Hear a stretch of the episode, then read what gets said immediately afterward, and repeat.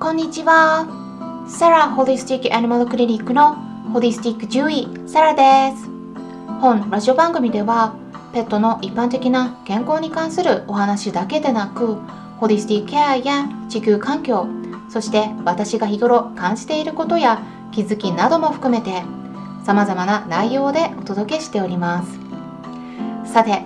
今回はかえねさんからいただいたご質問にお答えしていきたいと思いますまあ今回もそうですが質問箱を用意していましてこういった形で様々なご質問にも回答しています。フォローしていただけるとすぐに回答を確認することができますのでよろしければフォローしていただけたら嬉しいです。また今は無料で配信しているんですがそのうち有料に切り替わることも検討していますので他の内容も興味のあるものがありましたら今のうちにぜひチェックしておくことをおすすめします。さていただいた文章をそのまま読み上げますね。トイプメスの9歳甲状腺機能低下症です。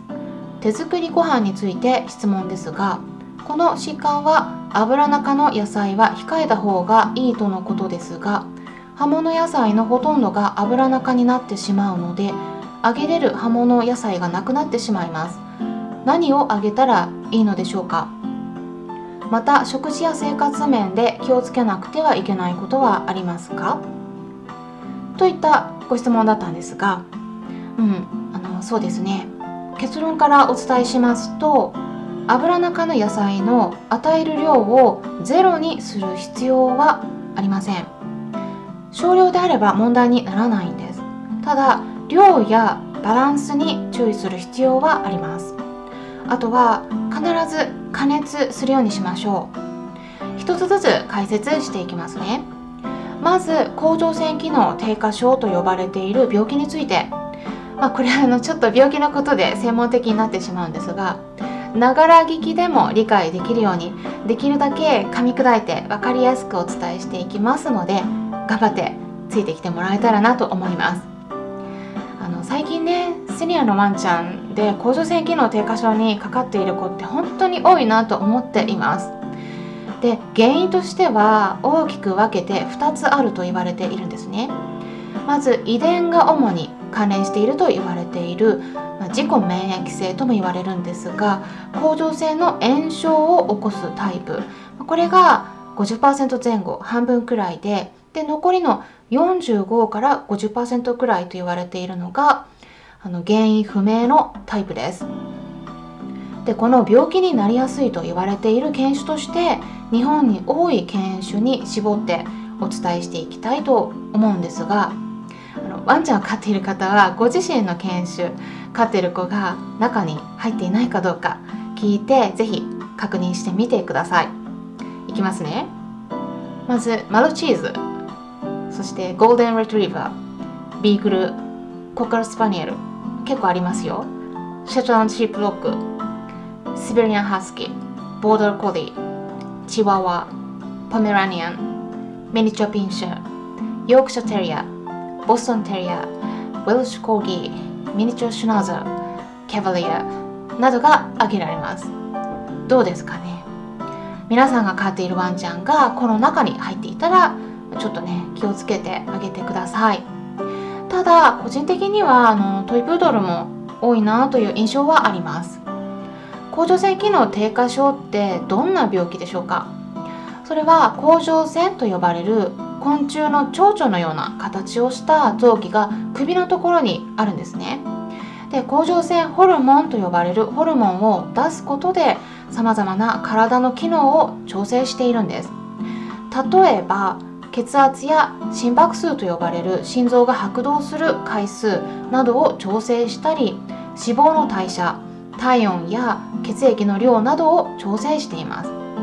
この機能が異常に活発になってしまう甲状腺機能亢進症と呼ばれるタイプのものは猫ちゃんがかかりやすいんですがその逆パターンであるのが甲状腺機能低下症で機能がうまく働かなくなってしまうっていうことになります。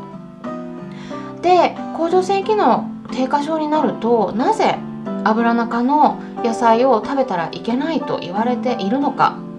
あの質問された方は多分ご存知ではないかなと思うんですが他の視聴者さんのために簡単に解説していきますとまず甲状腺ホルモンを作るには要素と呼ばれる栄養素が必要です。要素は昆布などの海藻類に多く含まれていますし動物であれば甲状腺そのものに多く含まれているので野生の世界では仕留めた獲物の首の部分を食べることによって要素を得ています。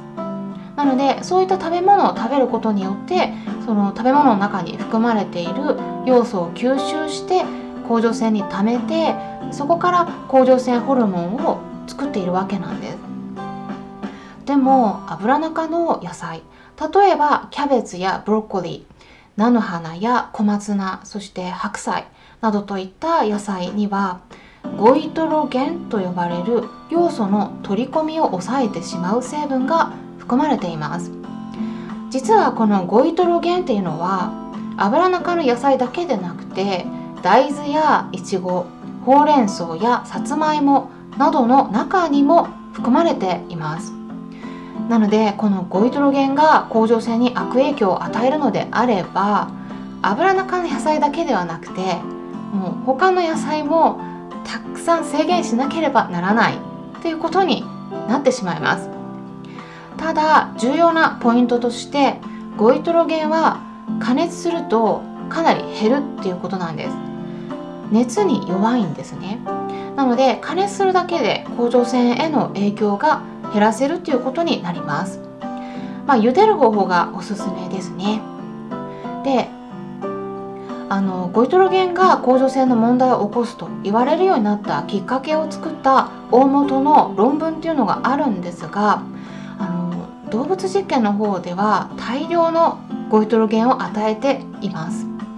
あとは人間の方でも1日あたり1から1.5キロのチンゲン菜を食べ続けた女性が甲状腺機能低下症になって意識を失うほどの重症になったという報告があるんですがそもそもこんなに食べられますか？皆さん。あのこんなに食べ続けるのも明らかに常識を超えていますよね。なんだかあのこの女性はダイエット目的で野菜ばっかり食べていたそうなんです。あの何事もバランスが大事です。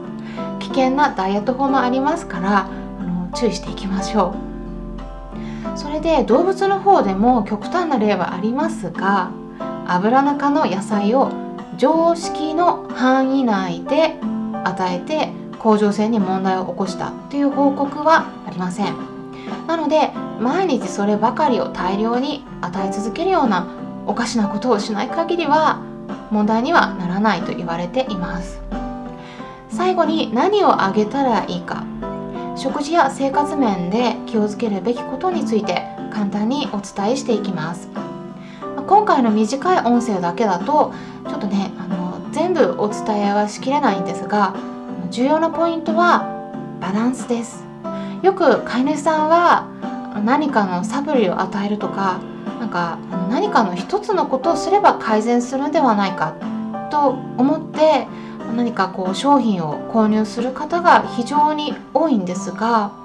あの実際にはねあの病気を改善させる道のりっていうのはそんなに簡単なものではありません。もういろんなアプローチを行っていく必要があります。なのでもしも今手作り食を与えているのであればまずレシピの見直しをしてみることをおすすめします。甲状腺機能低下症って言ってもあの単純に一つの臓器だけの問題ではなくて例えば膵炎とか胆泥症って言われる、まあ、胆のの病気とかですね。あのそういった他の病気が重なっていることも結構多いです。でそうなってくるとそれに応じたあの食事内容の調整が必要になってきます。あとは気をつけるべきポイントとしては要素の量ですね。これは多すぎても少なすぎても良くなくて甲状腺に影響を与えますのでこれを重点的にまずチェックしてみることをおすすめします生活面ではストレスをできるだけ減らしていくような工夫をしていきましょ